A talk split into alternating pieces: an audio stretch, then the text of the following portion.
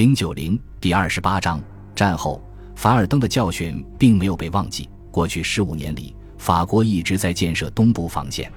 我们应该对运用最现代技术建造的防御工事有充分的信心。当一九三九年法军士兵们在马奇诺防线地下深处的防御阵地各就各位时，最受欢迎的呼声是：“他们无法通过，我们将打败他们。”结果，法国军事思想的车轮从1870年以来转了一个致命的360度轮回。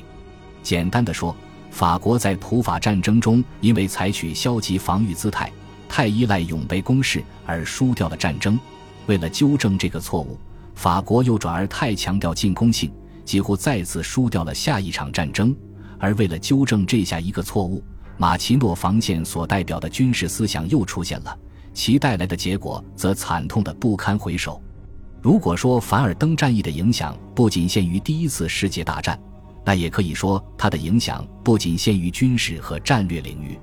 两次大战之间的法国在军事上埋首于马奇诺防线的新型超级多奥蒙堡背后，同样，在精神上，他用所谓的凡尔登奇迹自我麻醉。凡尔登战役历史很长，贝当又在那里施行了轮换作战。因此，法国陆军大约十分之七的兵员都曾在凡尔登作战。凡尔登战役荣誉老兵的名册令人印象深刻：勒布伦总统炮兵少校，科蒂总统一等兵，戴高乐总统步兵上尉，贝当元帅、塔西尼元帅、达尔朗海军上将，整整一代法国领导人历历在目。在第一次世界大战所有的战役之中。参加过的法国人最多的就是凡尔登战役，留下最复杂和最痛苦印象的也是他。年复一年，凡尔登老兵们戴着黑色贝雷帽，佩戴花环和红色绶带，成百上千地来凡尔登战场朝圣。他们来到沃堡和杜奥蒙堡新建的埋骨纪念堂，横跨在蒂欧蒙山脊上，高耸入云。夜间，它的旋转灯塔不断地扫视着旧战场。在每年二月二十一日，或者收复杜奥蒙堡的纪念日，还有圣女贞德节、停战纪念日或者法国国庆日，烛光游行队伍从凡尔登城一直排到莫兹河边各个高地，来参加肃穆而感人的纪念活动。亨利·德·蒙太朗如此描述这种常规朝圣的神圣性：我在这片人类的土地上行走，就好像走在祖国母亲的面庞上。安娜·德诺阿姨写道。默默地走过，既无过多的言语，也无夸张的动作，静思、崇拜、祈祷，并关闭你的所有感官。时光流转，凡尔登反而具有了更加神圣的象征性意义，同时成了民族信仰的试金石。而这对于法国来说是危险的。令凡尔登战役之后的一代法国人困惑的是，一九一八年后的政治世界似乎变得更加危机四伏了。因此。他们逐渐形成了一种无法解释的信仰，觉得既然法国在这场最残酷的会战中都取得了胜利，那么以后不管发生什么，他也一定能挺过去。在那场残酷的战斗中，法国已经一劳永逸地证明了他的生命力。除了这种把永恒荣光神秘化的思潮外，凡尔登战役还带来了另一种更难以察觉但也更具危险性的影响。这场战争将会在未来很多代人身上留下印记，它已经在我们的灵魂上留下了烙印。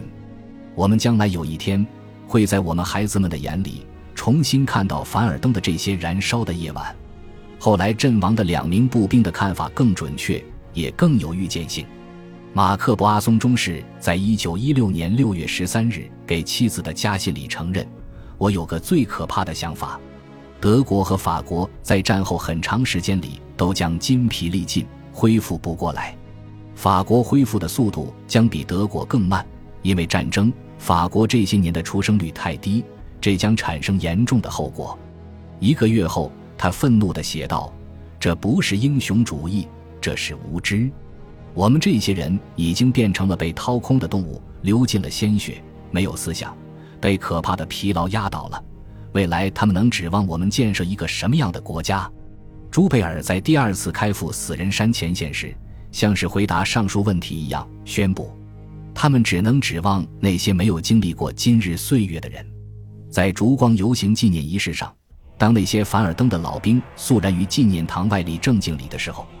当动情的演说让人热泪盈眶的时候，这些老兵们不仅会忆起光荣和超人的英雄主义，也会记起无休无止的炮击所带来的恐怖、无人照顾的痛苦的伤员、可怕的伤残、没有返回的传令兵、没有到来的换防部队和运粮兵、干渴、饥饿、尸臭、苦难、恐惧，以及超越一切的无休止炮击。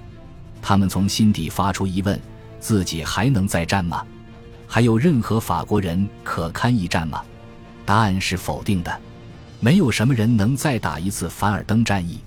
然后，他们怀着令人无力的悲观情绪，眺望着莱茵河对岸，在那里，曾经题为《凡尔登悲剧》的书籍，现在让位于英勇的斗争或者英雄主义之歌之类的主题。德国人口数量激增，可能会淹没法国自己低下的出生率。凡尔登战役带给德国人的记忆和教训，让位于纳粹复仇的决心和风暴。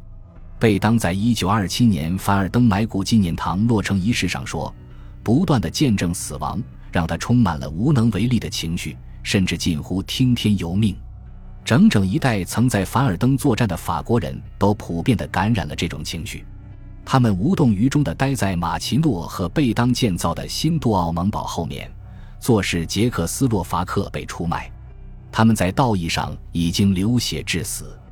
让杜图德在他的著作《马恩和出租车》当中强烈的指责1940年的五十岁一代，也就是参加过凡尔登战役的那一代，并冷酷的宣称：“法兰西不是被第五纵队出卖的，出卖他的是你们五十岁一代，你们本应是他最重要的力量源泉，却出卖了他。可是。”失去活力难道是他们的错吗？帝国档案承认，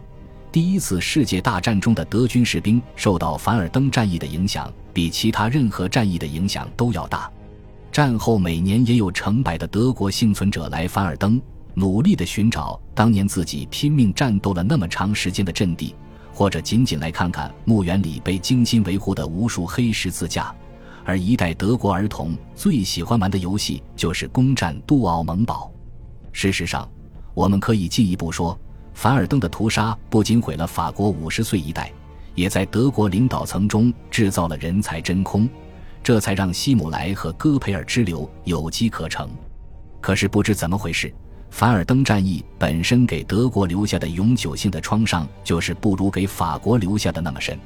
这也许是因为。凡尔登战场的条件虽然对双方来说都很残酷，但法国那边几乎总是比德国更悲惨一个数量级。另一个可能的原因是参战士兵的数量，德军中曾经参与这次战役的人数只有法军的四分之一，因此会战整体上在德国战后一代中的影响力没有那么广泛。凡尔登战役对德国最重要的影响，在于改变了国防军领导人的思维方式。这些人里有很多人都作为低级军官在凡尔登战场上打过仗。冯曼施泰因在会战中大部分时间都在左岸冯加尔维茨将军的司令部里当参谋。保卢斯作为一名步兵军官，自六月至八月间在弗勒里打过最艰难的仗。